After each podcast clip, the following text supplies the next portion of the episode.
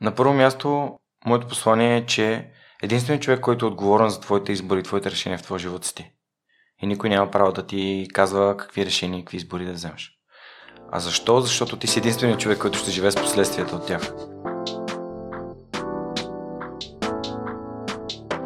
Здравей, Жорка! Огромно удоволствие за мен за трети път да ми гостуваш. Здрасти, Миро, благодаря, че ме канеш отново. Надявам се, че имам какво да кажа отново за твоята аудитория и ти благодаря.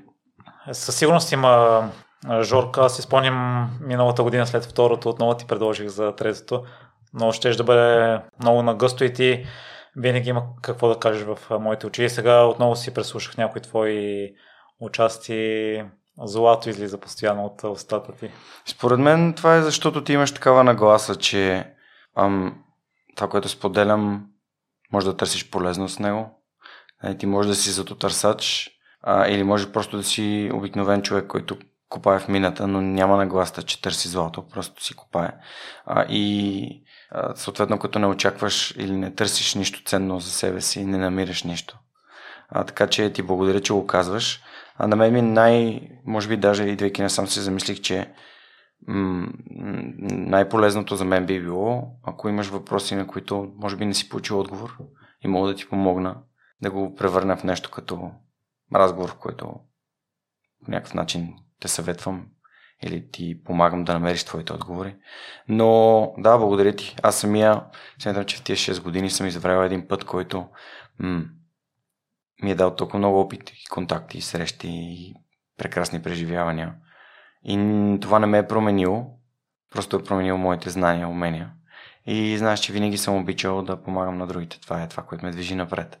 Така че това е валидация, че се случва. Благодаря ти. Моля. Има един въпрос, който си го записвам постоянно, но все не остава време. Искам да започнем с него. Най-накрая да го задам веднъж. Ще ти го задам и за теб, и за подкаста, тъй като наскоро празнува 6-тия рожден ден. Ако трябва да се върнеш в един конкретен ден и да промениш нещо, какво би променил и защо? Конкретен ден от тия 6 години? Да. Сега се сещам, вчера получих една обратна връзка, че не съм поканил един човек на рождения ден, който ми е важен. Това е непосредствено най-близкото нещо, което бих се върнал няколко седмици назад преди рождения ден на подкаста на 2 август, за да отделя, ако трябва, един ден, в който да пише на всеки един човек. Макар че това в групата на обществото на Свръхчовека, знаеш, че сте 300 човека, и ти самия си вътре, и гостите са още 300. И отделно исках да поканя и партньорите, и хората от Lime Chain, и хората от Superhosting, и хората от SMS Bomb. И просто не е лесно. Съсе някой пропускаш и после кофти. Поканих хората от Telus. Захи беше много яко. Радвам се, че успях да споделя този ден с вас. Същевременно обаче аз си казах, добре, от тези няколко часа, аз сигурно около час и половина само правих снимки с гостите и взимах книги, което беше доста... Така, не ми даде възможност да си говоря с всички, пък аз исках някакси, като на рожден ден, да обърна внимание на всеки. Може би до година трябва да го направим цял ден. От сутринта до вечерта. Кой когато иска, когато може да дойде, да си работи оттам, да си говорим някакви такива неща. Но всичко се случва с причина и ни учи на нещо и така. И с твоята постоянно нарастваща аудитория... Да, и аудитория, и гости, но все пак знаеш, че аз не забравям откъде съм тръгнал. Тръгнал съм от един епизод и ако можех да се върна назад, може би бих инвестирал едни 400-500 лева в по-качествен микрофон от самото начало. Нещо като това, което ти имаш сега, защото знам, че беше тест, и няма как да го променя това, но може би ако звукът беше една идея по-качествен, още от самото начало, може би ще тръгне още по-добре, не знам. Но един ден най-вероятно няма да промени нищо. Така си мисля. Защото това е натрупване на крачки. Седно да кажеш, че коя крачка от маратона ти е била най-важна. Да, но това решение може да е много важно конкретно с микрофоните. Примерно някой евентуално да е спрял да те слуша. Едва ли има такива, тъй като не мисля, че бяха всички епизоди са качествени, а и ти в момента, доколкото знам, вземаш микрофоните, старите ти микрофони на хората, които искат да... Не знам къде са даже. Всъщност давам ги на хора да тестват, да записват, да правят неща. За мен ми е важно, техниката не ми е вкъщи да ми събира прах. Техниката, която имам и брошките, които съм си купувал и микрофоните, те, ако могат да бъдат полезни на някого, аз ги давам, защото смятам, че това е начинът, по който можеш не само на думи да помагаш на хората, а реално да им даваш неща, които на теб са ти помогнали. Дори си спомням с Христо Юков, дарах му брошките и му казах да запиши с брошките, ще виж колко по-добре се чува, защото той записваше в една много кантяща стая с един телефон. И той ми праща видеото и вика, бе, Жорка, как е? Много, много ми харесва и аз. Крис, микрофоните не работят. Това е звука от микрофон, защото това е звука от телефона ти. И когато си записвал толкова много, ти чуваш разликата. Просто чуваш какви са елементите, детайлите, които хората пропускат. И точно това е, магията на опита. Сега в момента, докато седим и си говорим тук, аз несъзнателно слушам, има ли ехо, няма ли ехо. Такива неща, които вече в тия 6 години са си изградили като навик. Да седна на непознато място и веднага се услушам.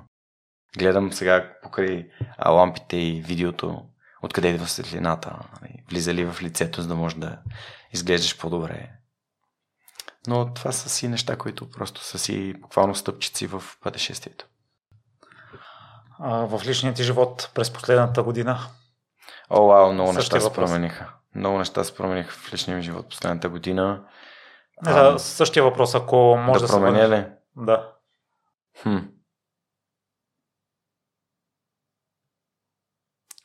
Случиха се и хубави и лоши неща през тази година.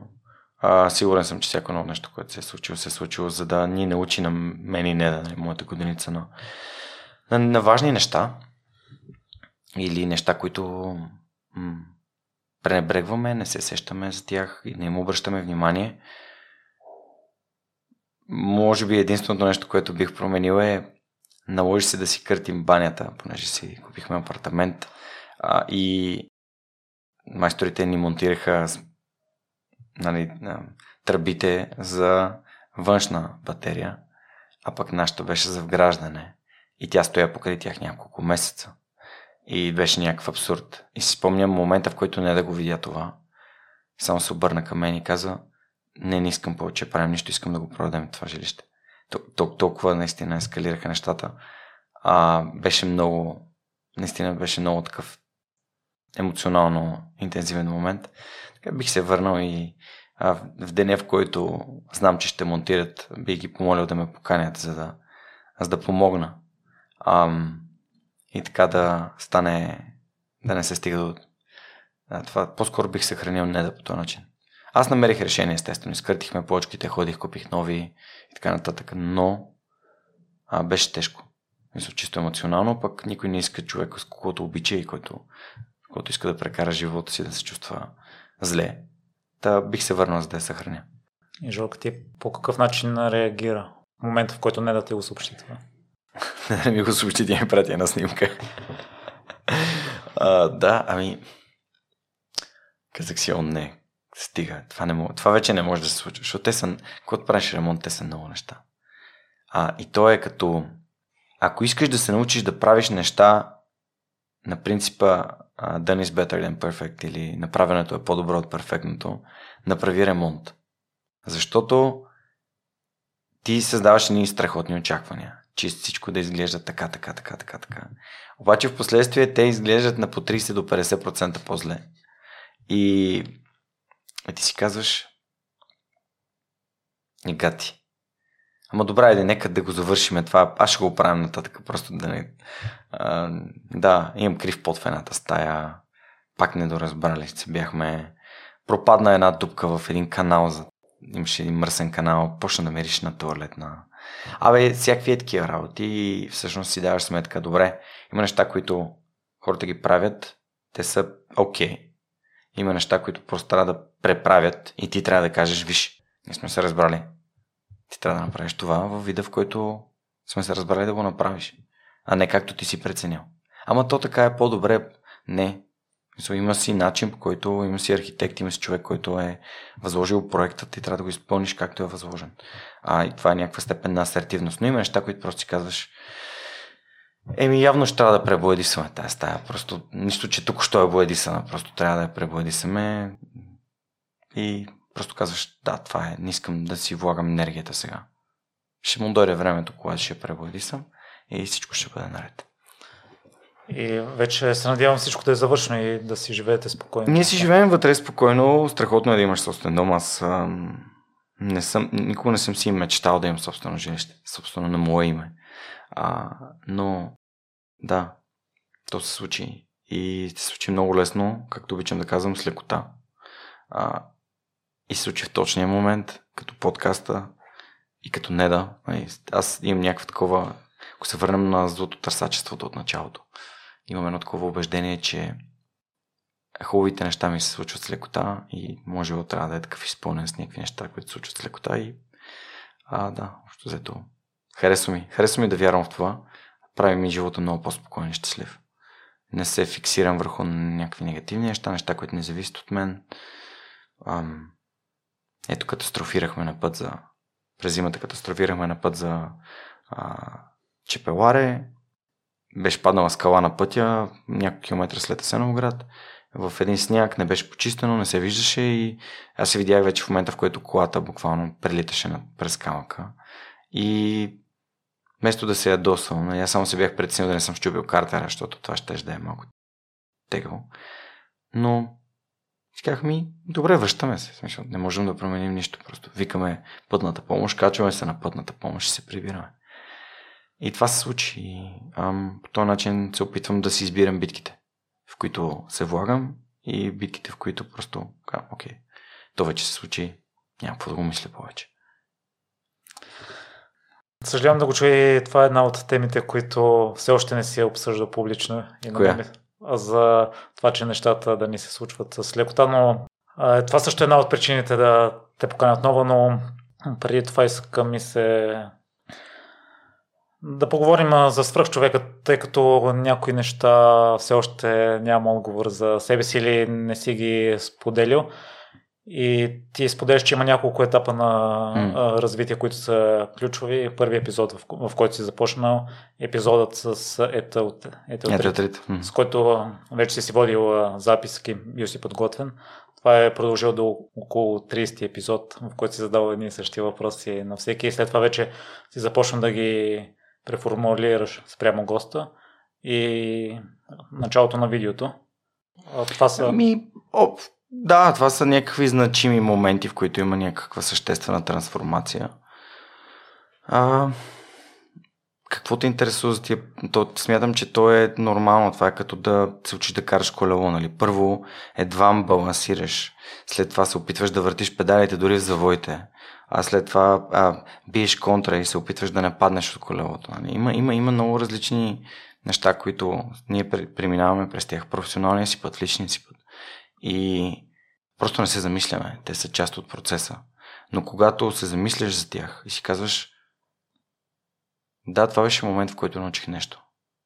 Вече имаш осъзнатостта, че уроците се появяват и ти трябва просто да ги търсиш и да прилагаш наученото, за да идват следващите уроци. Иначе се повтаря едно и също. Има едно нещо, което на мен ми е направило впечатление и не го споделиш. И при мен стана така. При мен на първоначално епизодите бях около 40-50 минути, някой път 30. И с течение на времето, като чули, естествено останаха около час и половина, 2 часа. При теб също нямах час много дълго време. Постепенно станаха час и половина, 2 часа и вече немалка част от епизодите са около 2 часа и половина. Има няколко и над 3. Та какво смяташ, че това допринася на слушателите?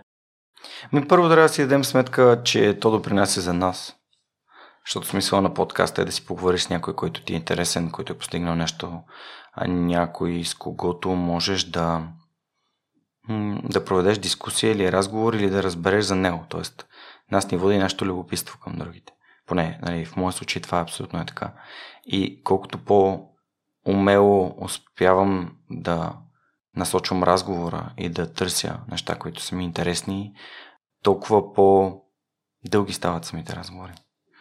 Имаше един момент преди някой епизод, още не излязъл, с Павлина Янакева от България Innovation Hub, която толкова увлекателно разказваше за нейното детство и Бургас, че след разговора монката, така докато си изгълъхме и прибирахме техниката, каза: "Абе, Жорка, имаше един момент от 20 минути, в който ти нищо не каза." Така че за мен лично това е първото най-важно нещо. Аз нямам в главата си какво иска да чуят слушателите, колко трябва да им е дълго, няма значение.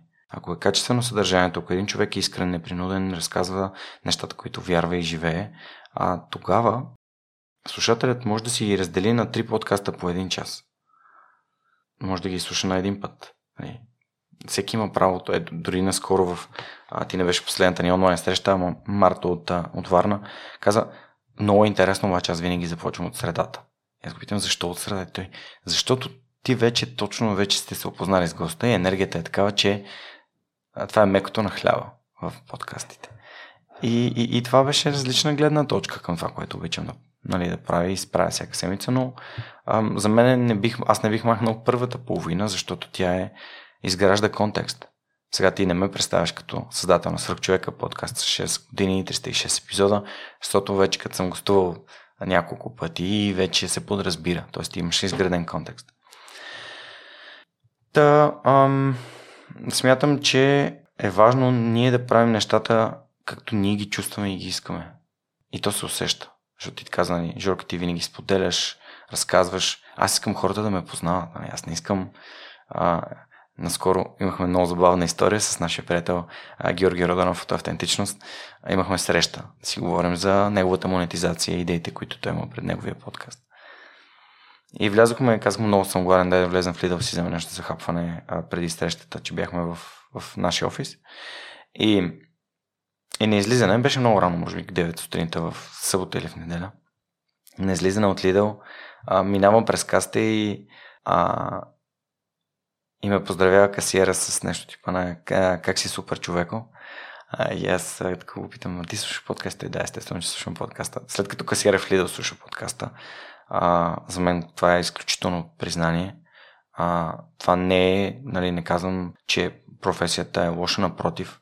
Прекрасно е, че има възможности покрай големите бизнеси и хората в България да получават някакво разумно заплащане и осигуровки, които са по правилния начин и не в сивата икономика.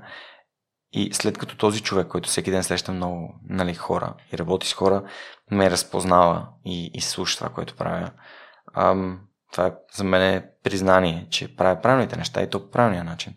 И се осмелява да ми каже здрасти и да просто да си разменим здраве и здрасти, което е много ценно за мен. И така, общо взето, формата може да стане 4 часа. Не ми покай не го мисля.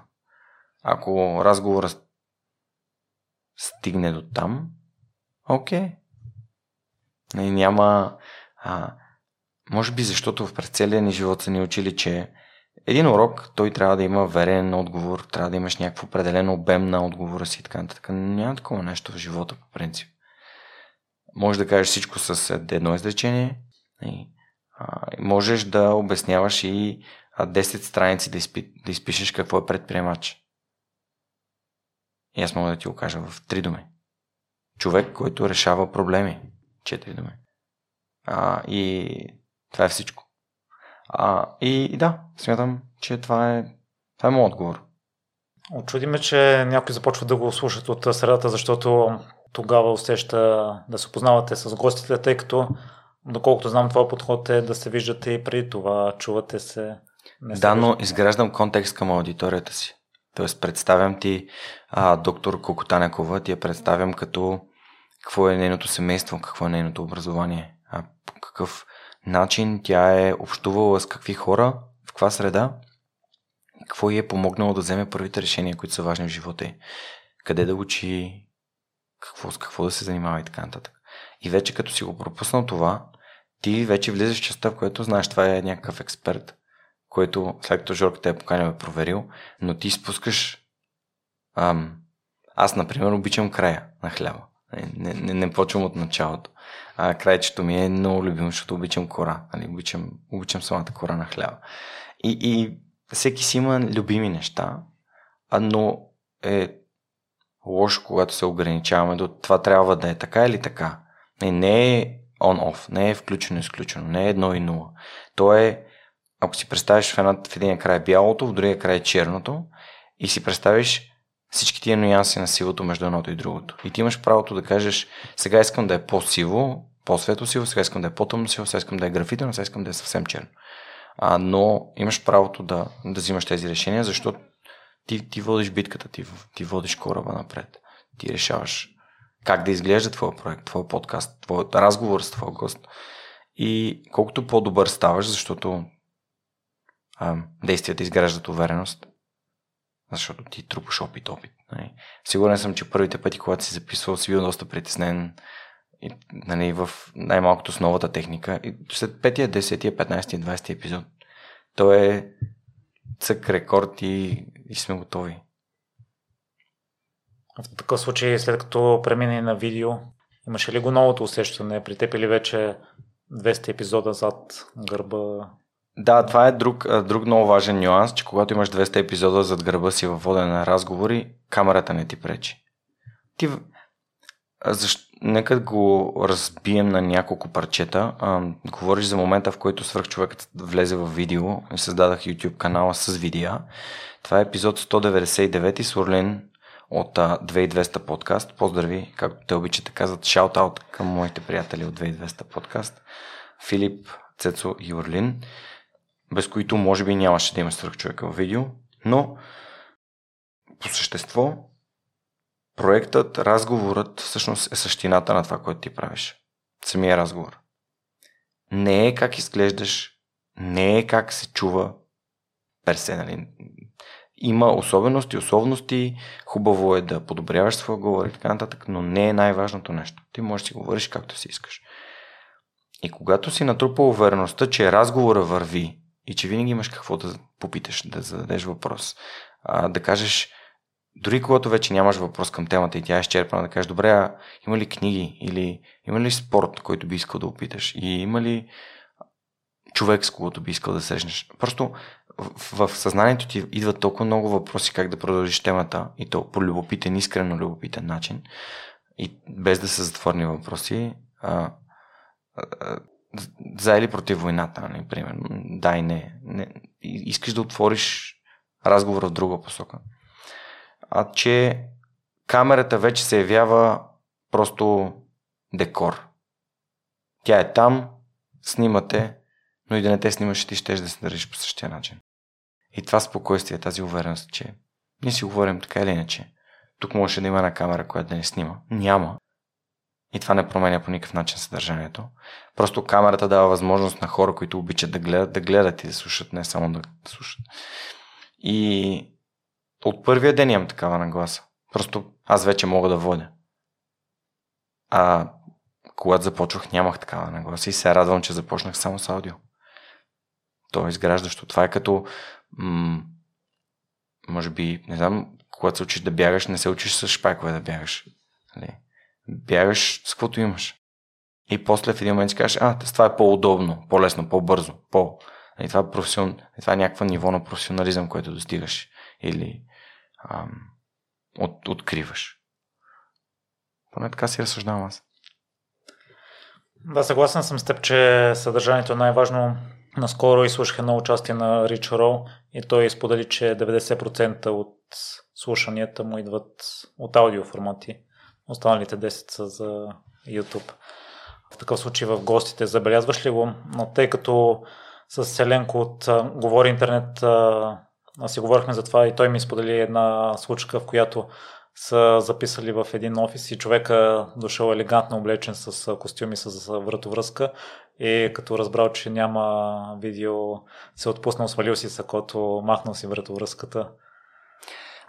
Аз го усетих това, когато включих брошките вече.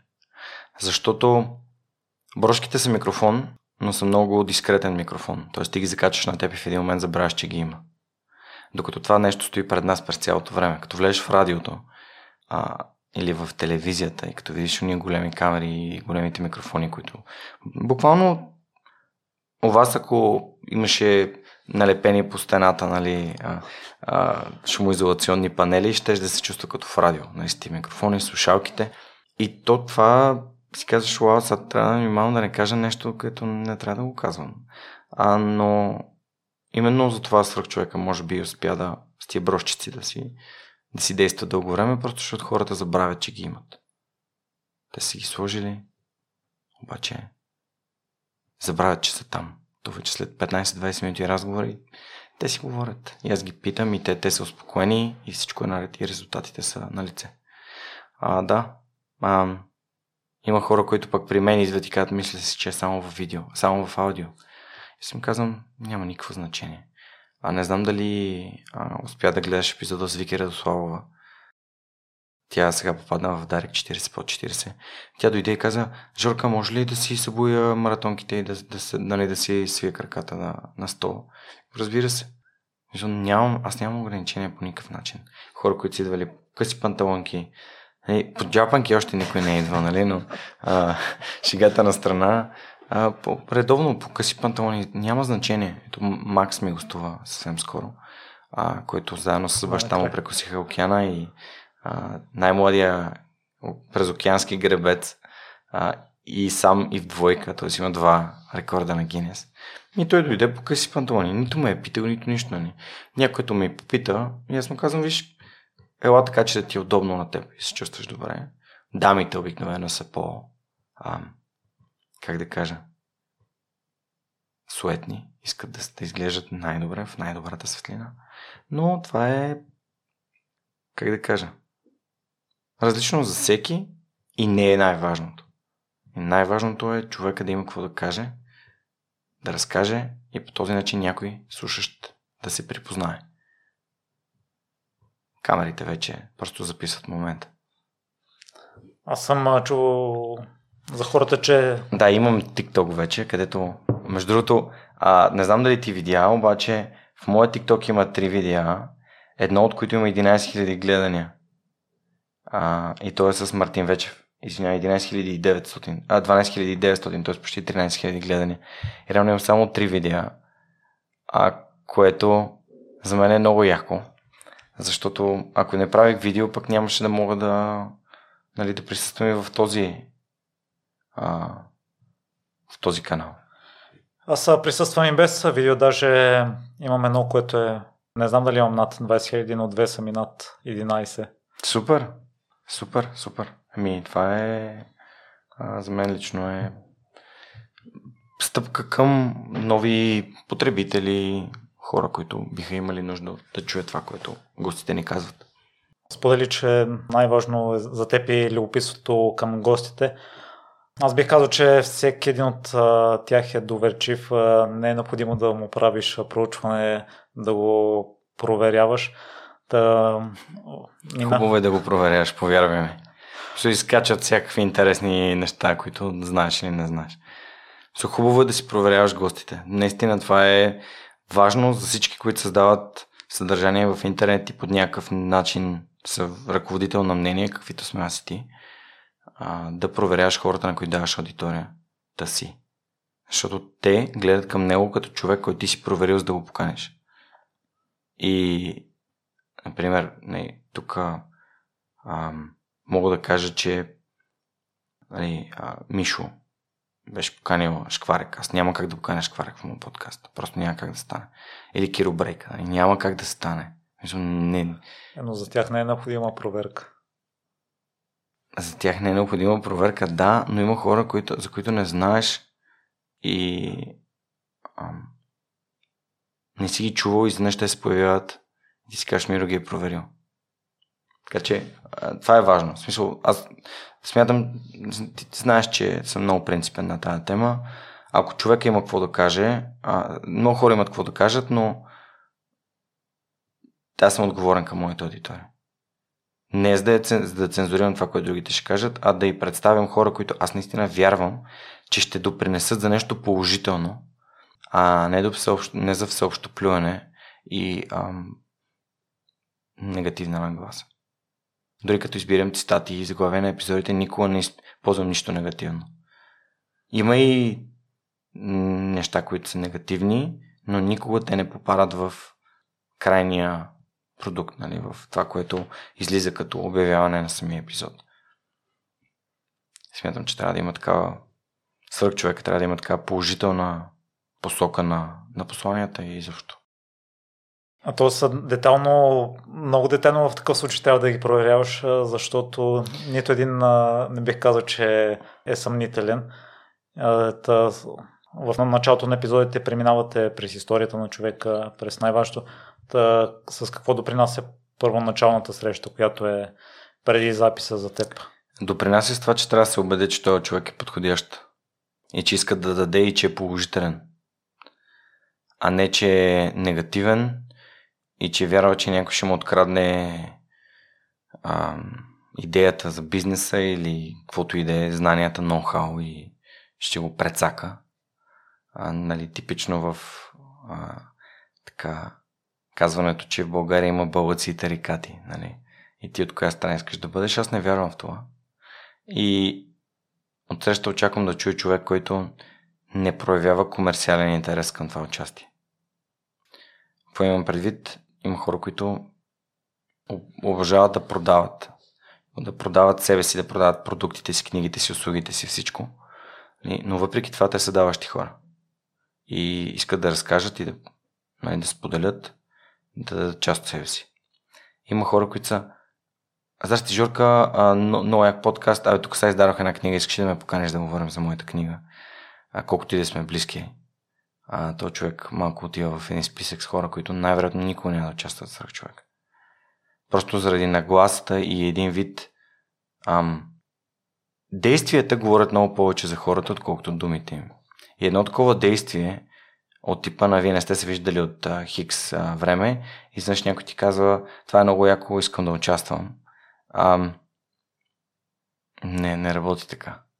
Това не сме... много срамно, че се виждаме, да пиеме по бира. Това не е същото. Аз имам отговорност и смятам, че всеки трябва да има отговорност. Както хората имат отговорност към семействата си, така и хората, които са последвани от други, трябва да имат отговорност към тях. Защото не знаеш кой какво ще чуе. Ето пример. Да ще дам пример. Доктор Кокотанекова разказа за това, че може би дължим много на социализма, за това, че е инвестирал в обсерватории различни, тъй като през 60, края на 60-те, така наречения Space Race, това, което ще се стъпи първи на Луната. Американците печелят. И въпреки това, в целия соцблок той е много консолидиран и обединен около това да се направи всичко възможно. Така че, нали, Съветския съюз да го направи. И всъщност, нали, това не значи, че по време на социализма не са случили тези неща. Те са случили, т.е. инвестирали са в, нали, в преподаватели, образование, в астрономия, астрофизика и така нататък, в обсерватории. Обаче това не трябва да значи, че режимът е бил положителен. И, защото той не е бил. Няма как да е положителен. Просто той е... наскоро бях дори на представянето на един филм, свързан с последната жена, оцеляла от лагерите в Белене. И това е един социалистически режим, един режим на посредствеността, в който трябва да си послушен, за да си успешен. А пък, когато си послушен, за да си успешен, тогава обикновено не си много, нали, интелектуално надарен, тъй като ако си интелектуално надарен, виждаш проблеми и говориш за тях.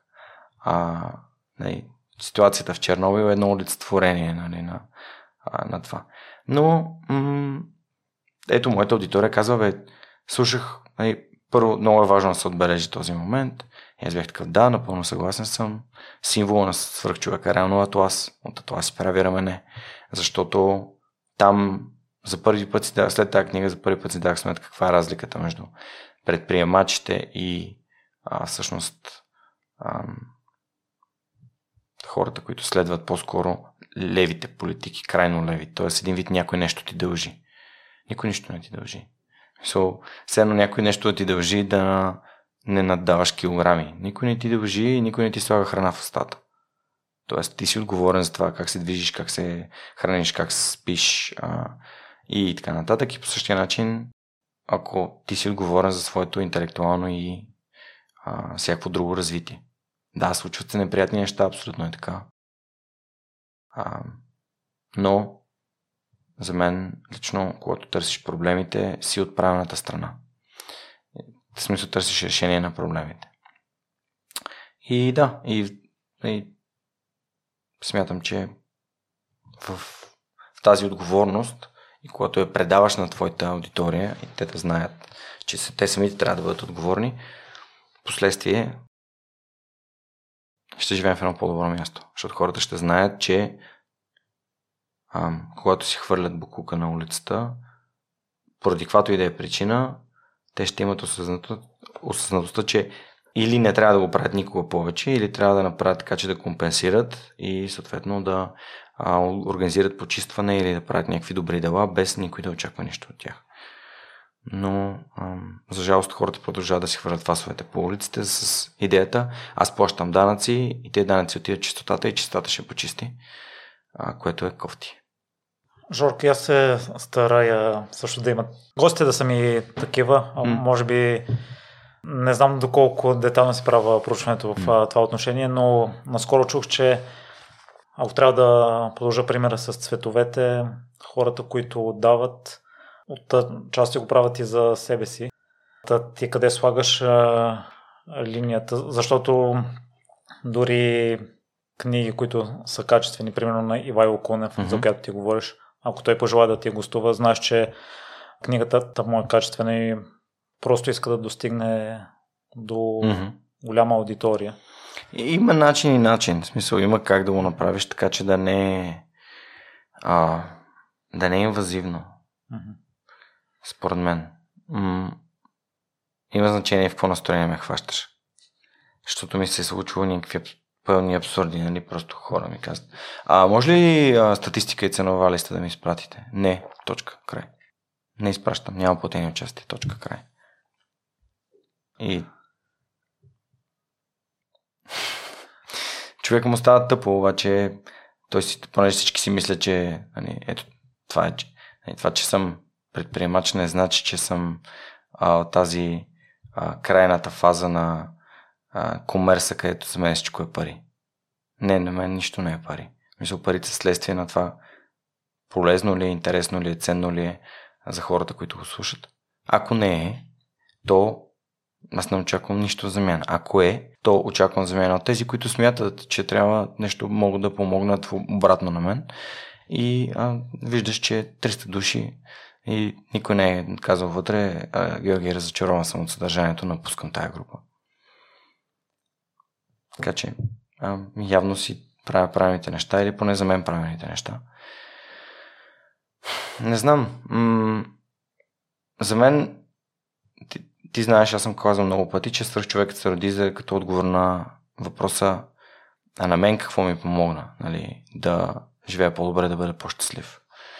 Защото това е моята мечта, да помагам на другите. И отговорът беше един подкаст. То такъв няма. Да направя.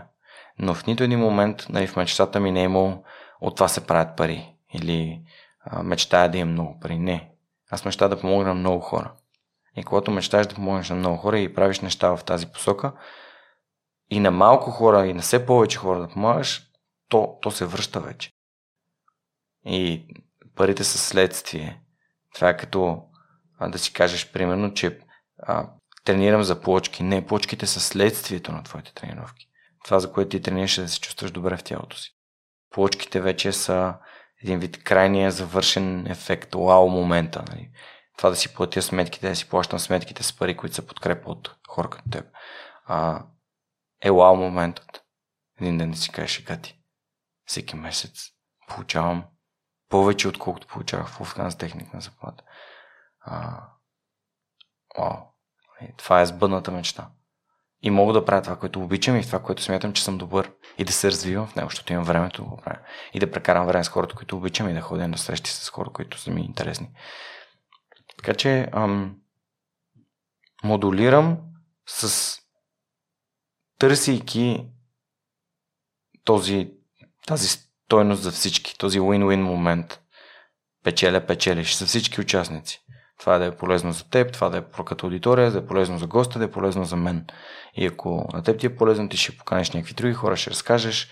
Госта, ако му харесаш, каже, това беше много приятно, това за мен е готино представяне в интернет, на проверено място, с готини въпроси, разказах за бизнеса си, за идеите си, за каузите си и така нататък. И на мен ми носи повече аудитория, по-добра репутация, по-голяма мрежа от контакти, абсолютно win-win. И така нататък. Има много интеракции вътре в този триъгълник. Ти винаги си твърдял, че си проактивен и си такъв... Мисля, че съм.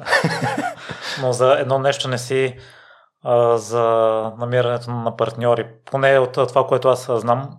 И тук аз съм на обратното мнение като теб, защото твоето съдържание е качествено и ако се разрастват възможностите ти, ще може да надградиш екипа и така голяма част от хората, които искат да правят това, което са най-добри, ще могат да ти помогнат. Така, какво ти спира? Ти според мен си уникален случай в България с толкова добре изградена и вярваща ти аудитория. За мен, може би това, което преди малко казахме, е една от причините да ти се струва сякаш не съм проактивен в търсенето на партньорства, защото за мен търсенето на партньорства е равно на искането на пари. Аз нямам тая цел. Тоест, моята цел не е да искам пари. Моята цел е да намирам и откривам хора, които знаят какво правя. Тоест, ако имаме 10 врати с 10 бизнеса, нито един от тях не е чул за свръхчовека, знаеш ли на колко от тях ще почукам? На нито една. Но ако има за 10 месеца един човек от една компания, който ми изпрати имейл, те стават се повече, нали? Но ми каже, ние много харесваме това, което правиш. Има ли начин да работим заедно? Има ли начин да направим нещо, което ние да те подкрепим, да разкажем за това, което правим, за да може хората да знаят? И казвам, нека помисля, нека се срещнем и да поговорим. А не да ги убеждавам, че подкастите или че свръхчовекът има смисъл.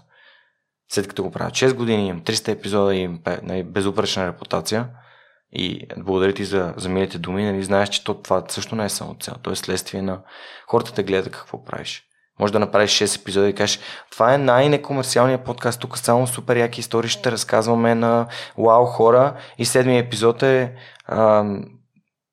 мега комерса с примерно, не знам какво би било мега комерс в подкаста, но би било мега комерс да изведнъж да стане платено, нали. Има такива хора, които имат много повече гледания от мене. Примерно, мога да дам пример с 220 подкаст. Те са някакви хора, които много млади ги следват, някакви стотици хиляди гледания. Това са Сами, Дзами и този Дани Петканов. Той съществува ли още? Не. Ама те, примерно, имаха много повече гледания, отколкото аз имам. И слушане най-вероятно. И защо не съществува? Защото когато той, понеже си бях говорил Сами, той ми беше казал, той идват някакви хора и ни предлагат много пари, нали, за реклама. И аз съм такъв, не, това няма как да стане при мен. Аз не го искам. Аз не искам това. Аз не искам да дойдат хора и да ми дават пари за реклама. Аз искам хора, които разбират какво правя и защо го правя, да искат да се асоциират с това, което аз правя. А не да ми дават пари, просто защото имам някакви цифри. Цифрите не говорят нищо. Цифрите са Big Brother.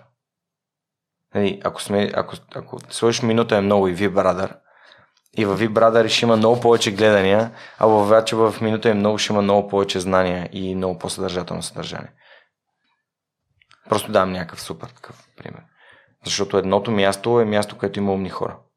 И хора, които са чели и се интересуват и ги делят, другите ги делят не два, много вагони с книги.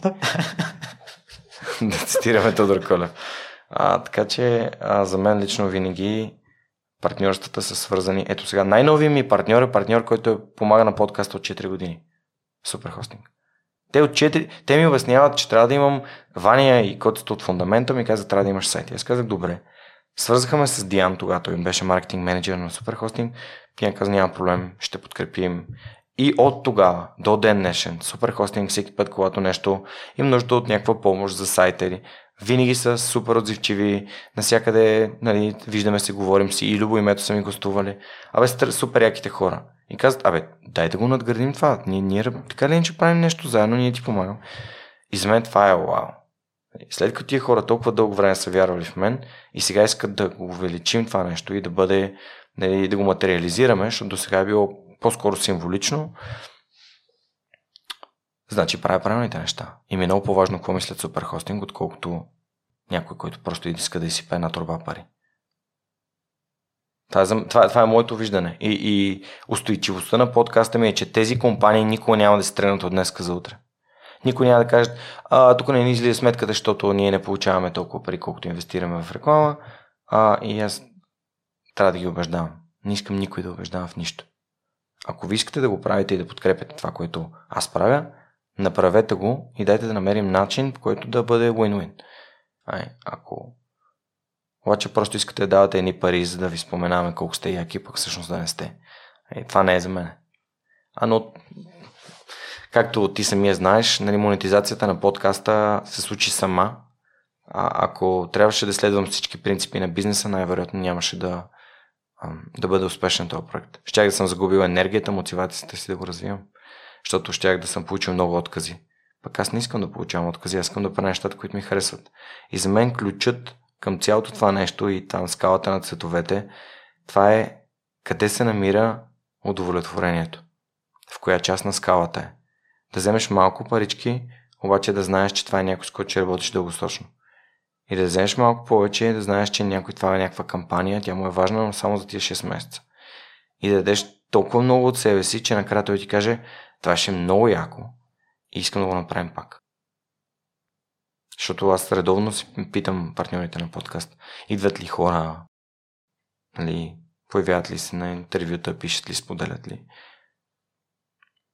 И това значи да се създаде монетизацията сама. Самия проект изгражда монетизацията, съдържанието, стойността. Изгражда монетизацията, поне Свръхчовекът. И от 4 години съм основно в това. Даже от началото на този месец, август, дори приключих с фитнес бизнеса. Тоест, прехвърлям си дяволите на лазера и не искам да се занимавам повече с фитнес, просто защото няма време и енергия за това. Всичко, което ще правя от тук насетне, е свързано с Свръхчовека и надявам се стартъпа, който създаваме с моите колеги от Able Activator, които излязохме за устройство против хъркане. Но там екипа ми е толкова важен и е толкова годен. Ще се запознаеш с част от тях във Варна на уикенд активатора и видях, че доста хора от групата на Свръхчовекът са в програмата. Така че, да, благодаря за доверието. И да завършим темата за доверието. Има ли хора, които след проучването ти си отказал да гостуват? Имал си нагласата и отвореността, но си намерил нещо, което на теб не ти харесва и е спряло процеса. Защото знам, че има двама, които не би искал да асоциираш с Свръхчовека в момента. Да. Но то е след гостуването. Било е постфактум. Човек допуска грешки. Всеки допуска грешки. Може да пропуснеш нещо. Може да не знаеш за нещо. Може да излезе нещо в последствие. Може някой да направи тотален завой в своя свят. Да се случат неща, които да го накарат да отиде в, не знам, някъде, където никога не си представя, че би могло да отиде. От към ценности и поведение, насилие, такъв тип неща. И абсурдното е, че тук, нали, за насилие само искам да очертая балона, в който аз живея в момента. Последните две такива показни убийства, домашно насилие, се случват през една връзка. В смисъл, това са хора, които познават близки мои приятели. Включително, нали, Али, която, нали, танцорката, която изчезна, а тя е много близка приятелка на Неда. Нали, те са танцували заедно. Преди това, нали, Евгения, която също изчезна, пък видях мои много близки приятели, които са били на сватбата. И всъщност това ти дава, нали, ти си даваш сметка, че ти си толкова близо до не само до успехите, до и до трагедиите в тази държава. Тоест, през един твой приятел може да се случи всичко. Защо го казвам това? Защото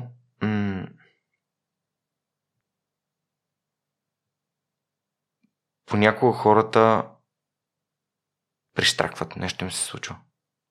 Затова аз ходя на психотерапевт, затова препоръчвам на всеки, който има нужда от малко ментален, емоционален фитнес, да отиде при психотерапевт и да си поговори с някого. Защото те от главата ни идват повечето проблеми, повечето ни ограничения, дори на успехите в живота ни, в гледна точка, на взаимоотношенията ни, на бизнесите ни, на всичко. И то е следствие на начина, по който сме отрасли и изградили себе си в средата, в която сме попаднали. Много е важно за мен да знам, че аз в момента дори съм се подготвил, че най-вероятно по-нататък ще направя още по-голяма грешка. Не знам каква. Но знам, че направя грешка. И някакси сено съм емоционално подготвен, че ще сгреша и просто ще кажа да, направя грешка, а искам да я поправя. И ще науча много. Тоест, имам нагласата, че ще греша, нямам страха да продължавам да опитвам и знам, че съм допускал грешки в миналото си и съм се получил от тях. Тоест, то няма отговора, не е така се прави, но в моята глава най-голямата ми грешка е нещо, което те първо предстои. И аз съм готов да го посрещна и да кажа да, сгреших. И знаеш, имахме един разговор с теб за едно събитие, където ето това е нещо, което примерно ти можеш да си усетил като грешка. Но когато виждаш възможността, понякога толкова е силно желанието ти за одобрение, успех, признание, положителни резултати, успехи и така нататък, че си казваш, вау, ето го, това е момента, нали? И следващия момент, нали, дали от съобщение на някой, дали от предложение, и ми пишеш, за което съм ти изключително благодарен, и ми кажеш, Жорка, теб да те е търсил Хикс. Или аз ти казвам, Миро, теб да те е търсил някой. И тогава разбираме как едни шаблонни съобщения, написани за да провокират, нали, емоции. Знаеш моята статия за това, че емоциите са най-лошия съветник. А и те са най-лошия съветник и като негативни, и като положителни. Тоест еуфорията е ужасен съветник.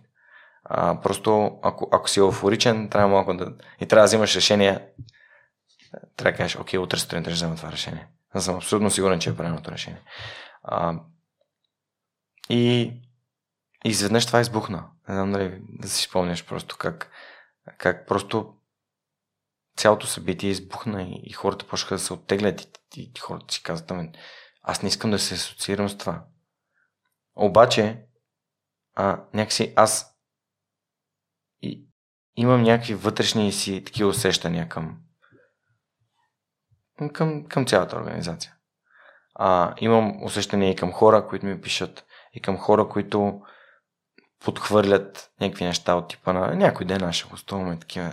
Не знам, аз съм сетивен в тая посока и това ми позволява да не се притеснявам, че изпускам възможности.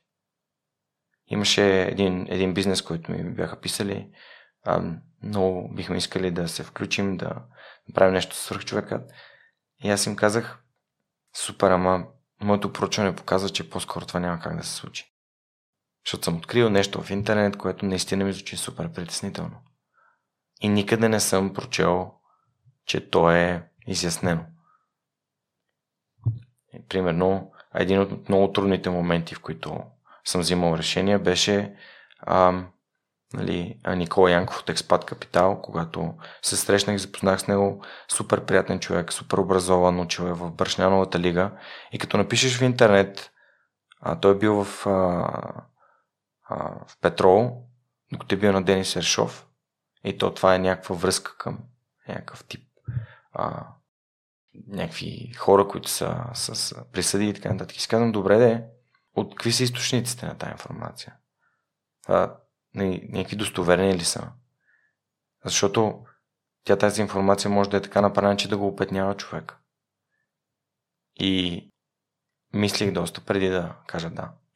Но когато знаеш, че можеш да допуснеш грешка, защото не си проверил, че примерно този човек има бизнес с Пеевски, например. Примерно. Супер хипотетично, нямам такъв човек в подкаста, няма и да имам, но просто си представи, че този човек има общ бизнес с Пеевски. Ти би ли го поканил? Ако ще е 25 пъти да е пребягал света, нали? Аз не би го поканял. Даже имам една ситуация. Всъщност, съвсем наскоро един много добър мой приятел, неговият треньор е свързан по някакъв начин с този човек. И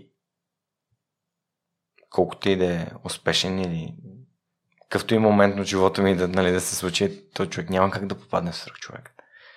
Просто защото аз знам, че направя грешка, но няма да е тая грешка. Все пак имало ли е човек, в който си имал първоначална нагласа да ти гостува, но след това си намерил нещо за него и си се отказва? Не си спомням. Не те бъл мъсно тук, просто наистина не си спомням. По-скоро, добре, имало е такъв човек, сигурно в някакъв момент, че ми гостува малко, като ми се поуспокои съзнанието на темата. Имах среща с един много интересен човек. И след това дойде COVID. И поведението на някои хора по време на COVID изключително много ме разочарова. Защото изключително много хора умряха, което можеше да бъде предотвратено. Ако ние просто на нас ни пукаше с другите. Толкова е просто. И никакви други коментари не искам да давам. Но ако на нас ни пукаше с другите, или ако на нас започне да ни пука за другите, защото продължаваме да си гледаме само собствения задник, което е нормално предвид факта, че сме на ръба на бедността като народ, което и ние самите имаме някаква вина, защото не се борим за нещата, които са ни важни наистина, а се опитаме да се дърпаме само назад един друг, то ако се опитаме да сме човеколюбиви и доброжелателни към другите, светло бъдеще със сигурност ни предстои. Ама ние още живеем в онова време, в което през балкона гледаме съседа, какво си е купил, завиждаме му, ходиме да пускаме доноси и така нататък. И това е абсурдно. Но когато виждаш действията на някой във връзка с тема, която ти е важна, си кажеш не. Той човек няма да го поканя в подкаста. Поне не сега. Може би в някакъв момент, че му простя, но няма да е сега. И малко да довършим темата за инфлуенсърите. Наскоро гледах един документален филм Fake Famous, и там зададох въпрос към някои от участващите какво значи инфлуенсър. И хората дадоха различни определения и според мен използва се с грешното значение, негативна конотация има думата. Ми се ще да чуя твоето определение за инфлуенсър. За интернет продавач.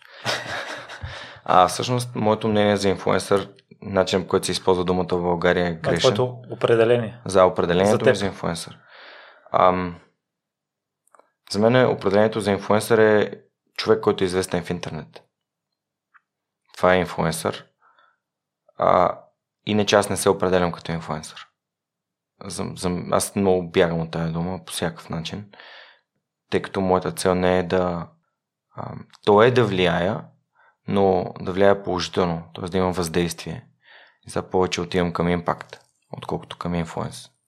Плюс това влиянието на Челдини ми е много любима книга и ще си оставя тази дума за него. И смятам, че книгата е безценна. Абсолютно безценна. За всеки един човек, който иска да не го балмосват. и препоръчвам с две ръце. Дори с един моя приятел Ники Георгиев имам един майтап, че тази книга струва 8000 лева. Може да струва 8000 лева. Така че ако я купите за 25, а всъщност кажеш тази книга струва 8000 лева, тя е супер сделка. Гарантирам, че ще бъде много полезна за всеки един човек. Абсолютно всеки един човек, всеки един момент от живота си. Дали за взаимоотношения, дали за бизнес, дали за работа, за каквото и да е, дали за някой, каквото му е продал наскоро нещо, което съвсем не е имал нужда. Велика книга. Така че за мен инфлуенсърът просто е един известен в интернет човек.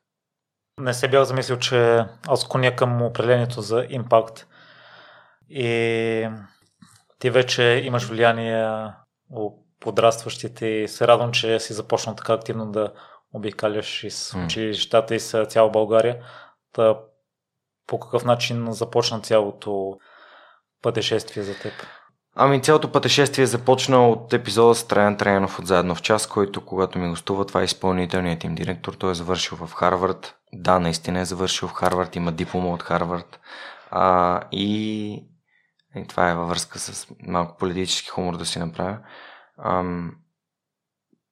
Той ми каза в един момент от разговора: Жорка, ти правиш скритата програма. Ти образоваш децата без да си даваш сметка за това. Ти им показваш това да показваш такива примери е образование. Ти даваш вяра на тия деца, че те могат да направят неща. И аз си казах, добре, в такъв случай дай да правя повече за тях, за децата. Защото в момента аудиторията ми е 80% между 22 и 44. Под 15% от децата, от хората са под 22. Като 12% от тях са между 18 и 22. И си казах, добре, какво е естествено, най-лесният начин е да го направиш в интернет. Обаче, ето, примерно TikTok. 3 видеа, 15 000, 17 000 гледания на 3 видеа. Сега ще качвам още, че очевидно това работи, но сега идеята е, че те могат да го гледат това тук. Ама после какво правят? Затова по бавния, но много стабилен и устойчив начин отивам на крака при децата и им давам няколко сигнала. Първо, на мен ми пука и аз съм тук, за да ви помогна. Второ, аз имам за вас неща, т.е. подарявам ви нещо, защото искам да ви давам от себе си неща. Да очаквате, че живота ще ви дава хубави неща, ще ви дава възможности. И свързвайки се с тях, да мога да знам, че съм на един клик разстояние да ми зададат въпроси, да ме питат нещо. И да знаят къде е това място в интернет, където не знам какъв искам да стана, ама я да чуя тази история. Искам ли да стана астроном? Искам ли да занимавам с астравиди? Така че това е смисълът. И някой като каже, ти 12 месеца, от септември до юни, 9 месеца ще отидеш в 9 училища и в 18 училища да отидеш е малко. Училищата в България са 2000. Ама трябва да почна от някъде. Подкаста не започна с подскоци, започна с малки крачки. Това ще започне по същия начин и на мен ми е важно аз да съм там. Не да пращам хората и да разказват какво е свръхчовекът. Аз искам тези деца да ме виждат.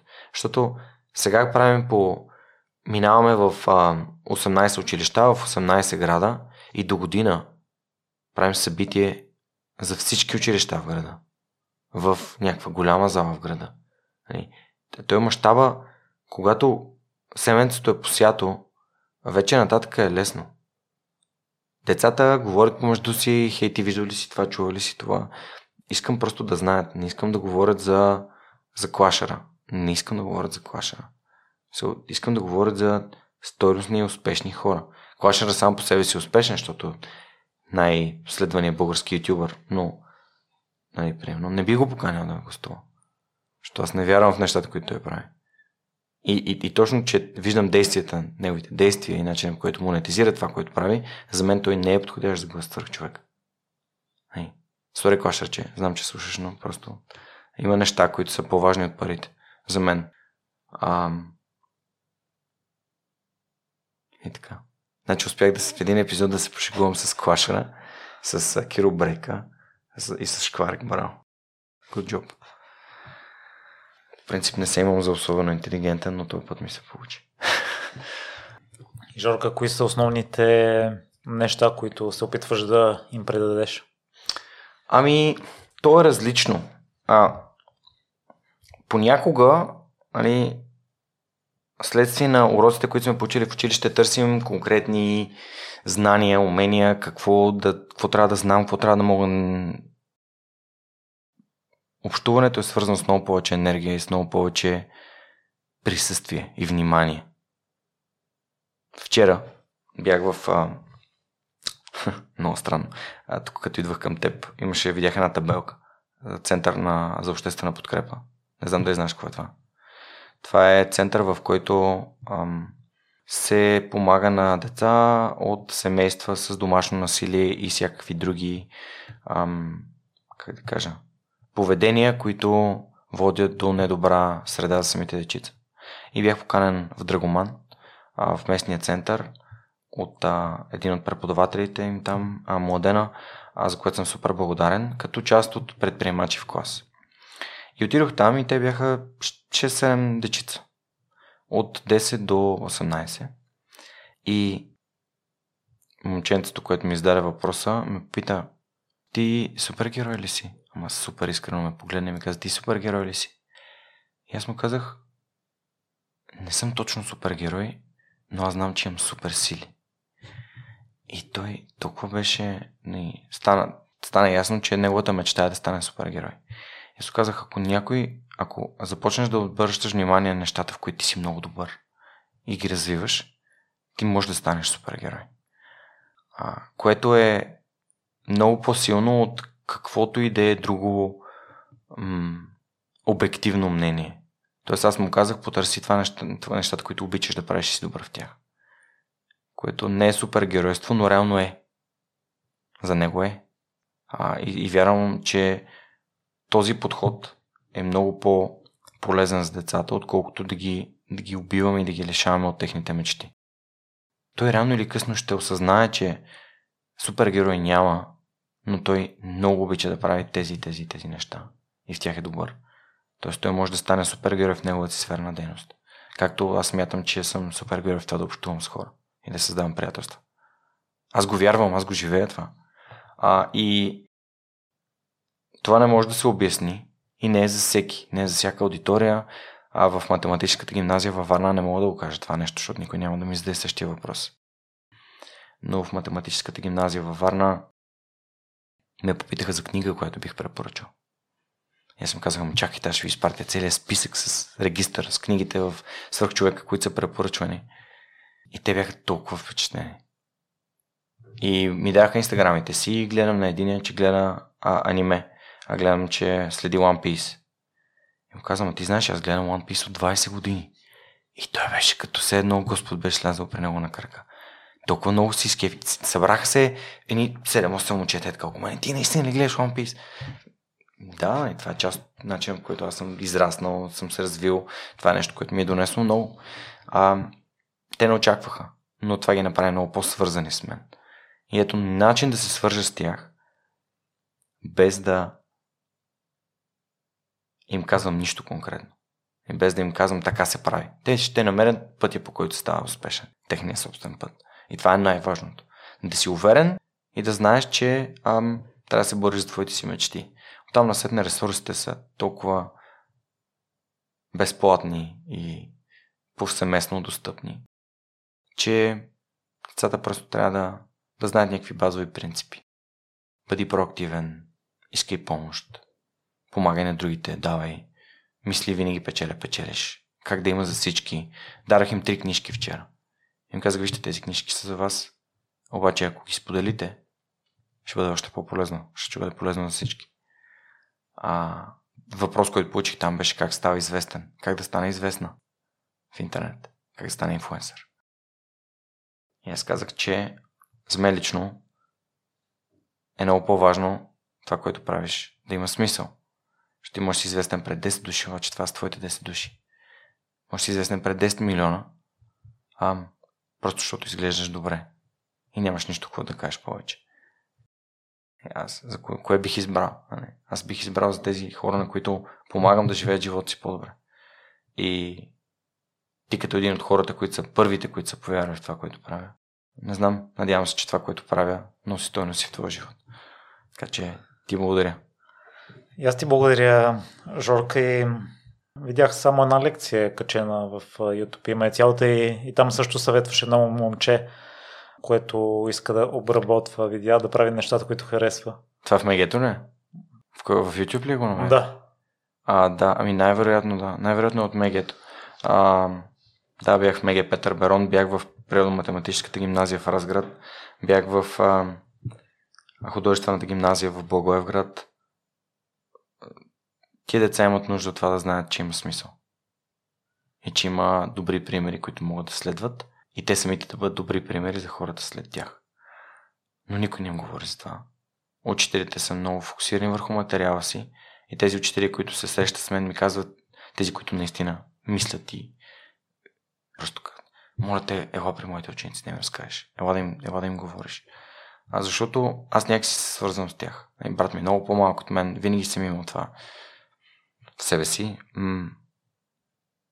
Трябва да направим така. Ти си спомняш как се запознахме. Нали? Аз като се познахме, ти казах, че ти кажеш всичко, което знам за подкаста. За да можеш и ти да правиш подкаста по по-добър начин. И не съм се променил за тия 5 години. Не знам, 4-5. Кога се познаваме, знаеш? Аз не спомням. Да, малко над 4. Да, над 4 години. Тия 4 години много лесно може да кажеш, ето и Жорката се държеш така преди, ама сега не се държиш така. И ако аз го направя някой ден, ще очаквам да ми кажеш, Жорка, има нещо. Променил си се, преди искаш да помагаш на хората. А сега правиш нещо съвсем различно. Може би ще имам нужда от това. Но в моята глава просто мащаба, с който мога да помагам в момента, е по-голям. И това за мен е супер щастие.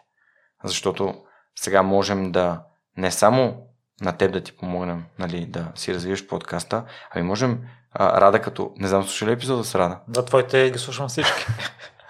И Рада като каза, аз 5-6 човека съм питала, нали, за подкасти, ти на всички си помогнал. Всеки, който ме е питал за подкаст, е получил помощ. Всеки, който е поискал съвет, подкрепа, идея, техника, да пробва, тестов запис, каквото и да е. Аз съм там, защото това е един от начините, по които мога да влияя върху нещата, които случват в България. Всеки, който иска да направи подкаст, да му кажа, пробвай това, вземи това, пробвай това, пусни ми го да го чуя, промени това. Така че да бъде самия човек да открие неговото ли и да продължава да го прави. И ти благодаря, че ти продължаваш да го правиш, защото пътя е наистина много трънлив, понякога се чуеш къде по дяволите се намирам, защо го правя. Но ти продължаваш да го правиш. И то това е единственият начин да завършиш маратона, да не спираш. Ако трябва да ходиш, ходи, но продължай да ходиш. Добре, Жорка, това ли ще ти е посланието, ако някой дойде при теб и ти каже, правя нещо, което ми харесва, което ми доставя най-много удоволствие, но не виждам резултати. Нали знаеш, че понякога живота се случва и трябва да избирам дали да продължа или да започна да правя нещо друго. На първо място, моето послание е, че единственият човек, който е отговорен за твоите избори, твоите решения в твоя живот си ти. И никой няма право да ти казва какви решения и какви избори да вземеш. А защо? Защото ти си единственият човек, който ще живее с последствията от тях. Може да се окаже, че след хипотетично отказваш се и 2 епизода по-късно компания е тискала, нали, планирала да се свържи с теб, да работите заедно. Но ти просто да спираш. И никога не знаеш кога ще е този момент. Това може да бъде истина. Но може да бъде истина, че подкастът е довел до някъде другаде, където да направиш нещо друго.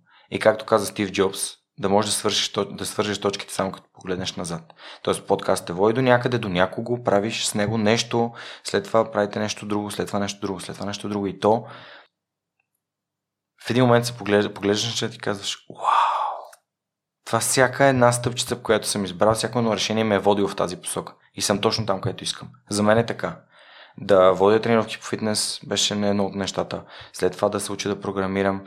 Просто поглеждайки назад си казвам, аз просто се виждам как съм... Не съм се лутал, просто съм отивал към точното място. Това са двата варианта. Никой няма да може да ти даде с гаранция какво ще се случи. Въпросът е ти какво искаш да направиш и склонен ли си да платиш цената. Защото всяко нещо има цена. Тук, ако приемем какви са плюсовете на това ти да продължаваш да правиш това подкаст. Срещаш с нови готини хора, общуваш, водиш съдържателни разговори, а не просто да си говориш за битовизми с някакви хора. Срещаш се с нови приятел, създаваш нови приятелства през хората, с които си общувал, каняте на събития, каняте на различни места и партнираш на различни медии и така нататък. Минусите са, ще ограничиш социалния си кръг и така нататък, и така нататък. Плюс ще бъде, имам повече свободно време, имам повече бюджет, защото примерно не отделям за хостинг и за и какво си. Има плюсове и минуси, но къде е удовлетворението? Повече плюс или повече минус? Ако бях започнал подкаст с идеята, че трябва да има положителен резултат, аз най-вероятно нямаше да го правя дълго време. Аз просто го правя, защото ми харесва. И ти не ходиш да караш колело и да бягаш, защото някой те кара или искаш да постигнеш някакви топ резултати. Правиш го, защото ти харесва. Ако не ти харесваше, нямаше да го правиш. И то е същото. Ако не си чел скоро безкрайната игра на Саймън Синек, прочети я. Едно време никой не се прибираше вкъщи да спре да играе футбол на 90-та минута. Играеше се докато тоя стопката се тръгне, докато стане тъмно, докато викнат за вечеря, докато нещо се случи. Докато вратаря се тръгне, не знам, нещо. Но играехме просто, защото ни харесва играта. И за мен е важно да търсим игрите, като символ, които на нас ни харесват. Те могат да са взаимоотношения с хора, могат да са взаимоотношения с партньори, могат да са взаимоотношения с телата ни. Коя е играта в нашето тяло, което искаме. Аз искам всяка сутрин да стане, да отида да тренирам и така започна моят ден. Днес не тренирах, просто наистина имах нужда от почивка. Имах нужда да се наспя. Вчера беше много интензивен ден. Но това аз не се само пичувам с това. Знам, че утре продължавам, утре отивам на тренировка. Понеделник пак, сряда пак. Вторник съм на фитнес, четвъртък съм на фитнес, понеделник, сряда, петък на джучицу. И просто правя нещата, които са важни за мен, защото резултатите ще са следствие на натрупването на действия, които аз съм извършил. Някои от тях са кофти, но аз знам защо ги правя, защото искам да ги правя, защото удовлетворението, което изпитвам в последствие, като виждам резултатите, е голямо. Когато виждаш, че подкастът ти се развива и всички говорят за него положително, това просто е всичко, за което съм мечтал. Не е одобрението, а резултатите. Тоест, не само, че съм 6 години съм правил нещо, то е разпознаваемо на широка скала. Разпознаваемо. Имах среща за този филм, който ти казах, за последната оцеляла от Белене, с Лора Крумова и Мария Йотова от Нова телевизия. И им казах, те дойдоха при мен и аз казах да се запознам и те, ние много добре знаем ти кой си. Журналистите от медиите в България знаят кой съм.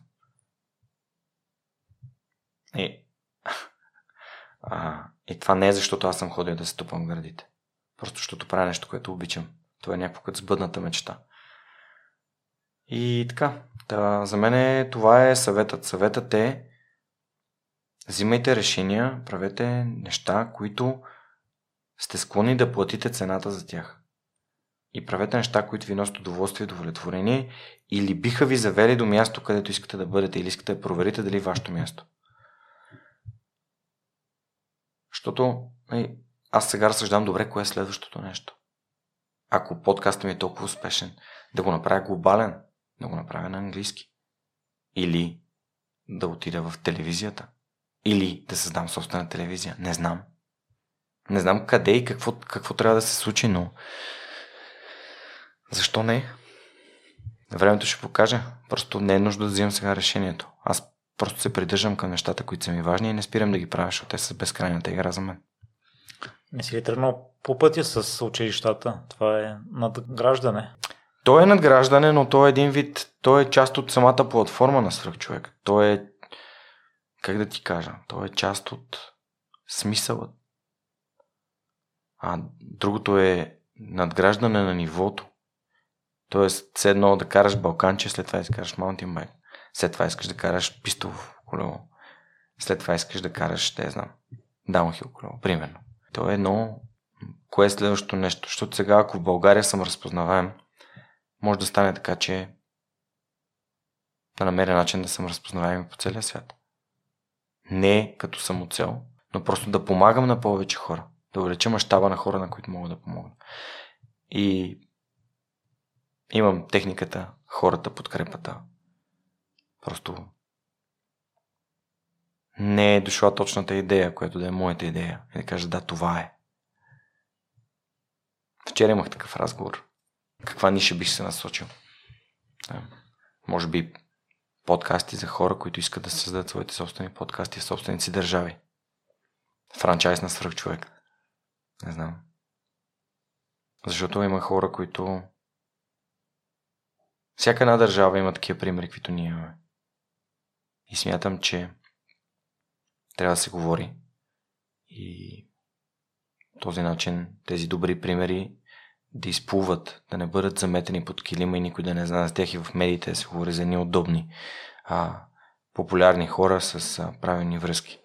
Искам да се говори за истински успешните хора. По своя собствен начин, нали, като успеха не го асоциираме с финанси само. Но това са някакви много така идеалистични цели, които си имам, но работят. И съм на 36 и аз живея един щастлив живот. Жорка, твоята уникалност не е ли именно в това, че успяваш да поддържаш близки взаимоотношения с последователите ти, докато ако си на едно глобално ниво, това в един момент ще се изгуби? Не знам. Това е добър въпрос. Не знам. Нямам отговор. Може би пък има начин да поддържам близки взаимоотношения с хората от общността, дори да не са физически да не мога да ги виждам. Има хора, които чувстват Тим Ферис близък без никога се срещали с него в живота си. И това е нормално. Като спомена решенията и последиците, кое смяташ, че е най-трудното решение, което си взел? Не знам дали предпочиташ да го оставим така въпрос или нещо, което... Да, мога да отговоря на този въпрос. Най-трудното решение, което съм взел, беше да се върна в България, да си зарежа хубавата заплата, престижната работа, високоплатената престижна работа. Или не? По-скоро не. Това не е най-трудното решение, което съм взел. Беше трудно след това. Обаче аз знаех, че е правилното. Най-трудното решение, което съм взел, е това да се откажа от бизнеса с фитнес. Защото той помага на хората. Обаче нямам сили. Трябва да се съхраня по някакъв начин. И е трудно, защото знам, че ще помогна на по-малко хора. Защото има хора, които са постигнали изключителни резултати. Поздрави за те от Пловдив. Последният ми лауа резултат с него е човека започна на 125 кг и последно тежеше 93, една година по-късно. Тоест 30 кг свали с моята подкрепа, със своите собствени действия. Но нямам... Трябва да в един момент да кажеш окей, за това просто няма време, енергия и сили. Така че може би по-нататък, ако се появят време, енергия и сили. Но за момента е много трудно, защото то работи, помага, харесва ми да го правя, да общувам, да подкрепям, да съм с хората. Но просто нямам. Имам нужда от това да се погрижи себе си. И това е трудно. В случая съм съгласен с теб, но според мен в тази обстановка си заменим. И ако не си ти, друг треньор ще му...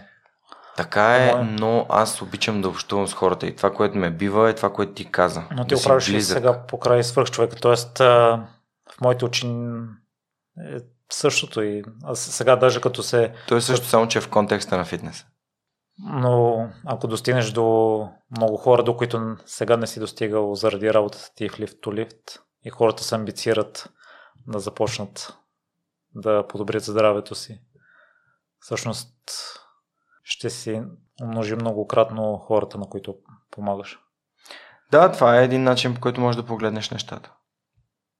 Винаги, когато губиш, никога не знаеш какво печелиш и обратното.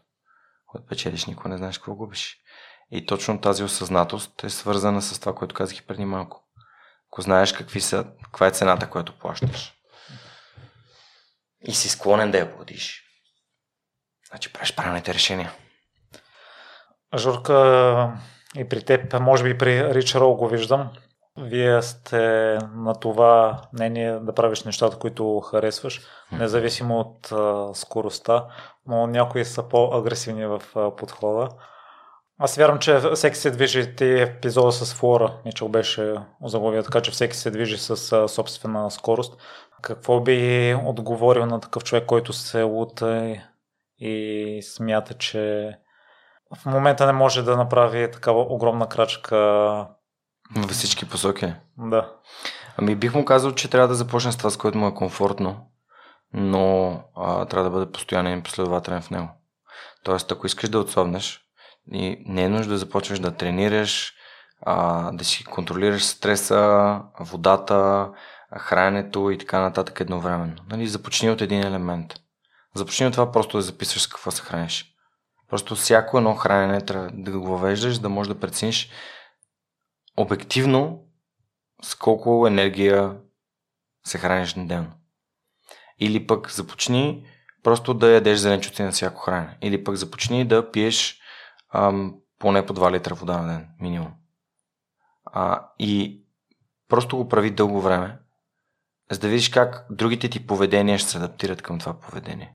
Или пък започни всеки ден просто да ходиш, да бягаш в парка за 30 минути или за 20 минути. Просто някакво време, в което правиш всеки ден едно и също нещо. Свързано с не всичко едновременно, едното нещо. И след месец-два ти си казваш, това работи. Какво мога да добавя? И започваш да добавяш малки неща към него. И това според мен работи много устойчиво. Не за всеки. Някой иска просто аз да почна след един месец да съм машина. Става, може. Зависи колко години си. Но всеки трябва да намери неговия подход. Пътищата към Валхала са много. И просто трябва всеки да намери своя собствен към успеха, към това, което е важно за него, което му е ценно. Аз намирам моите пътища. Ето към монетизацията, към популярността, към съдържанието, към подкрепата, помощта. И съм доволен. И смятам, че хората могат да намират своите собствени пътища, както аз го правя.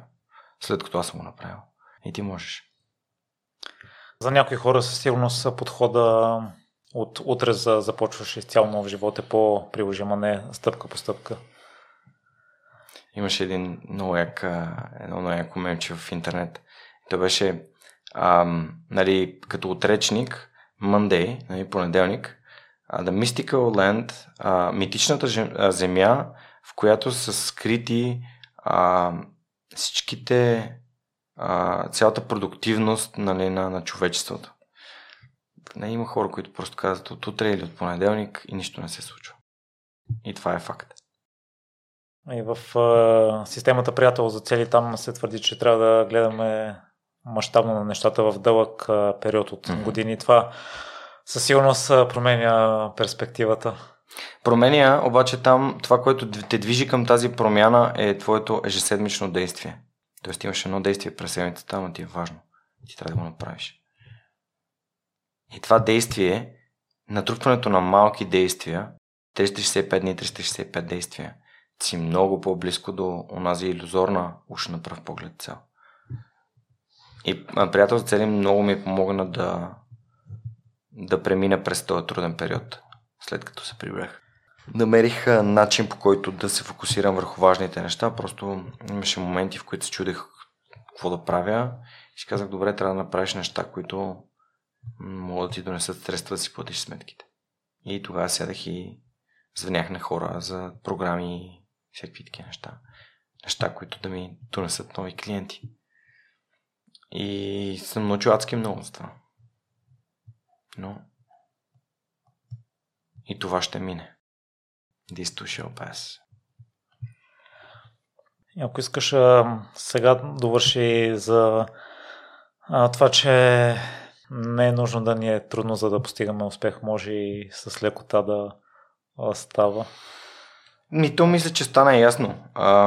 Когато правиш нещо с удоволствие, когато правиш нещо и изпитваш удовлетворение, правейки го, или от резултатите, то резултатите, идвайки, ще ти се струва, че е много по-лесно, защото сякаш не е било трудно, не е било... Вътрешната ти нагласа към това е много важно. Ако гледаш качването до 10-ти етаж по стълбите като нещо трудно, и може да го гледаш като време, в което може да проведеш телефонен разговор, може да го гледаш на време, което да останеш само с мислите си. Може да го погледнеш на време, което ти подобрява движението на, примерно, на коленете и на ставите и ти е тренировка за тях.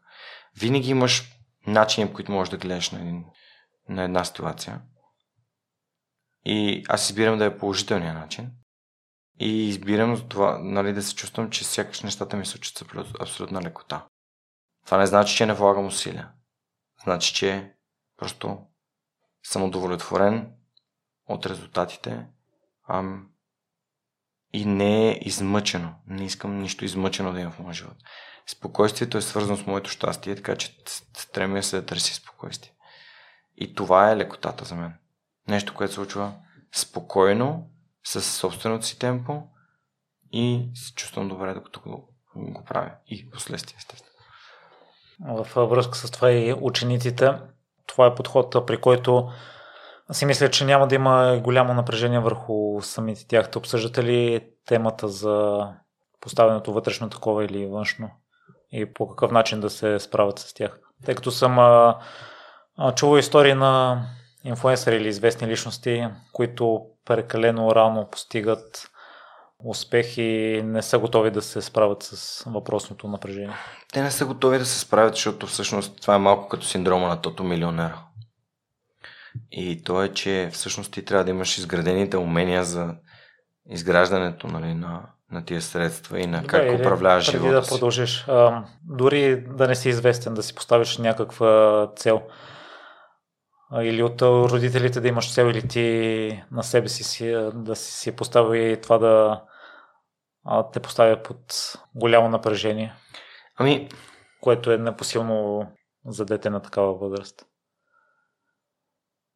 Аз не съм бил в такава ситуация и не мога да коментирам, но това, което според мен е ценно, е да имаме хора, на които разчитаме и които могат да ни помогнат и да не чакаме последния момент да искаме помощ.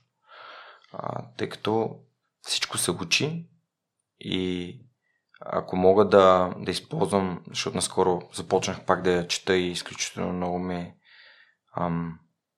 зареди идеята на граф Монте Кристо.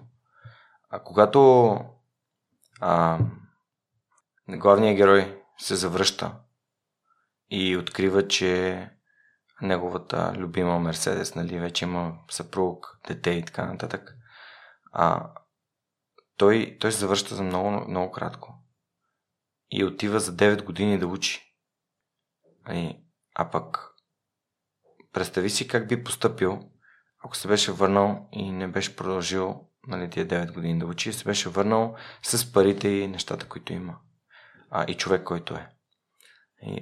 Какво значат тия 9 години учене? Значи, че той е имал парите и въпреки това е инвестирал в това да стане човека, който може да знае какво да прави с тия пари.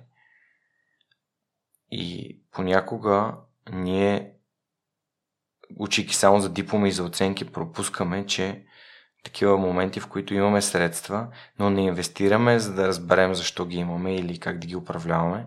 Ние просто казваме, сега ги имаме и след 6 месеца ги нямаме. И сега ги имаме и после пак ги нямаме. И с известността е същото. И изключително много хора са фиксирани върху известността. По същия начин като върху парите. Те са алчни за да бъдат известни. И всъщност те не знаят какъв е правилният начин да бъдеш известен. Когато правиш неща, които имат смисъл, които помагат на хората и така нататък. Защото тези прекрасни, нали, момичета с съвършени тела и големи гърди и така нататък, след 50 години няма да изглеждат така. Само че и те ще са живели един прекрасен живот. Само че ако ти си отделил тези 50 години за това да развиваш себе си, знанията си, уменията си, ти ще си постигнал своя вътрешен успех. И той няма да е лъскав, в смисъл такъв, няма да изглежда лъскав отвън, но ще е много по-съдържателен отвътре. Така че, според мен трябва да се инвестира време в тези 4 години, които съм инвестирал в живейки без заплата, нали, са нещо, което ме е научи на адски много. И те първа ще... имам, не знам дали си спомняш епизода с Тихомир Станев, той беше на рождения ден. И това е негов цитат, той е, нали, живей 5 години така, както другите не искат да живеят, за да живееш завинаги така, както другите не могат да живеят. Понякога има това. Ние не искаме да се лишим от комфорта си за период от време, обаче пък после искаме да постигнем резултати, как да стане. Това ли е най-важното нещо, което научи през тези 4 години? Не знам. За момента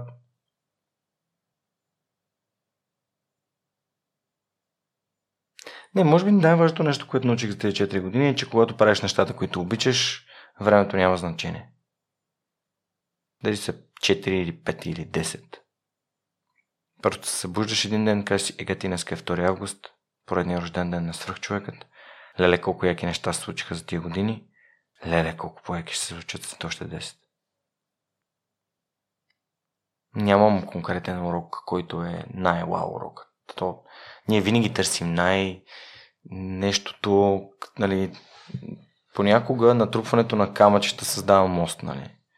Със злато мост не можеш да направиш, но пък ако натрупаш камъни, можеш да минеш другата страна на реката и да продължиш по пътя си. И подценяваме малките неща. Просто те са прости, но не са лесни. Не е лесно всеки вторник да имаш нов епизод. Сигурно ще потвърдиш. Това конкретно за мен е лесно. Да, защо е лесно? Защото го правя от няколко години вече. Съм свикнал с процеса и ти си много прав, че като имаш толкова много епизоди, много по-лесно се намират хора. Даже аз от началото на годината, не знам, сигурно 7-8 имейла максимум съм изпратил с шаблона, който изпращам на непознати хора. И да, това става с действието, но понякога и да анализираш резултатите. Ти в каква... Тоест, какво е съотношението според теб? Хем да действаш, но и хем да се спреш да анализираш резултатите, да видиш дали това е най-доброто за теб, а не да си в едната крайност да действаш или в другата само да анализираш, обмисляш, без да направиш първата крачка. Ами аз, моя начин на действие е 100 към 0. Просто той е такъв, идвам и някаква идея, правя я, харесвам, нали, просто получи се, добре, продължавам. Не се получи, добре, не продължавам. Равносметката идва през перспективата на времето. Ти поглеждаш и си казваш, ето вече виждам някакви ясни неща. Къде се е случил нещо, къде сме завили в една или в друга посока. Но за мен коража и действието са фундаментални. Жизненно определящи за всеки един успех. Няма как без да... Нали, много по-често хората премислят повече, отколкото е необходимо. Отколкото да действат повече, отколкото е необходимо. Тип, кога е последния път, който чу за човек, който е работил повече, отколкото е трябвало? Или е положил повече, нали, направил повече активности или действия, отколкото е трябвало? То няма такова нещо. Дори едно от нещата, които в Приятел за цели казват, нали, е, че нали, не прави други неща, други действия, защото не е необходимо да ги правиш, но направиш ли първото действие, което си решил, още в понеделник? Буквално ти идват още някои неща след него, които да направиш. Просто действието те завърта и те кара да правиш още и още и още и още. И реално за една седмица може да свърши действие за няколко месеца напред. И тази последователност ти просто трябва да използваш правилната посока. И е така, като вляза в серия за запис, записвам 3-4-5-6 епизода и после си почивам малко. И Жорко, ако някой се мотивира от теб и реши да подобри дадена част от живота си, коя би го съветваш да е първата стъпка, която да направи? И следващата седмица да я направил и да може да мисли за другото. Ами, за мен всеки един човек знае какво трябва да направи. Но понякога не сме се фиксирали върху правилното действие. Например, ако вземем за пример, примерно твой подкаст, ти искаш да, примерно, да бъде устойчив твой проект. Обаче да направя проекта ми устойчив не е моето действие. И това визирам. Хората са, искам да стана професионален футболист, добре, друга седмица ставам професионален футболист. То започва от кое е най-малкото действие, с което можеш да започнеш в тази посока. Например, да изпратя 3 имейла до 3 компании, с които вече съм си говорил, които ме познават, за да ги попитам дали бих искали да направим среща във връзка с потенциално партньорство. Това са неща, които зависят от теб. Или да се свържа с хикс човека, с които да говоря за това, това и това. Но неща, които са свързани единствено и само с теб и са под твой пълен контрол. Да подпиша договор не е под твой пълен контрол, например, защото се изискват две страни. Тоест може да кажеш да сложа моя подпис в договора с едикой си. Това е нещо, което липсва на хората. Те просто казват, искам да стана подкастър. Чакай сега. Първо, за да стана подкастър, кое е най-малкото нещо, което да направя? Да е да говоря с други, да ги попитам как се прави. Да организирам разговори с този, които познавам и имат подкасти. Ако искам да отслабна, да говоря с този човек, който знам, че са отслабнали, за да ги попитам как. И да говоря с този човек, защото се интересува от фитнес и да ги питам как според тях да го направя аз. След това, следващата седмица е въз основа на разговорите, които съм провел, да напиша списък с възможностите и да избера възможността, която най-много подхожда на моето свободно време и така нататък. Тоест, то е едно буквално като лего от мисли и задаване на въпроси и последователно изпълнение на някакви малки прости действия. Но за мен лично е фундаментално. Рядко се връщаме от въпроса как да имам собствен подкаст до коя е първата крачка, която трябва да направя, за да се приближа до възможността да имам подкаст. Аз познавам Жоро, Миро. Ще му пише да го питам. Къде да започна? Примерно казвам, имаш ли таблет? Имаш ли телефон? Имам. Добре, слагаш телефона между теб и намираш едно тихо пространство, слагаш телефона между теб и човека, с който искаш да говориш и записваш. И после го изслушваш и казваш, добре, харесва ли ми? Не ми харесва, как да го подобря? Как да го развия? И след това правиш пак. И след това ти казвам, виж, погледни тия брошки, поръчи си ги от Китай. Или нещо от сорта. И това само по себе си кара хората да знаят, че на някой му пука за тях, което е подкрепа. И да са спокойни, че има кого да попитат, който няма да им каже какво се занимаваш, то в България има толкова много подкасти. Какво се занимаваш, то в България никой не плаща за безплатно съдържание. То без видео, то никой няма да го гледа, не се занимава, пиеме бири. Не работи така живота. Живота търси, или поне аз търся в моя живот, хора, които ме подкрепят, разбират какво правя и го уважават. И не ми казват не го прави, а ми казват как планираш да го направиш, имаш ли нужда от помощ.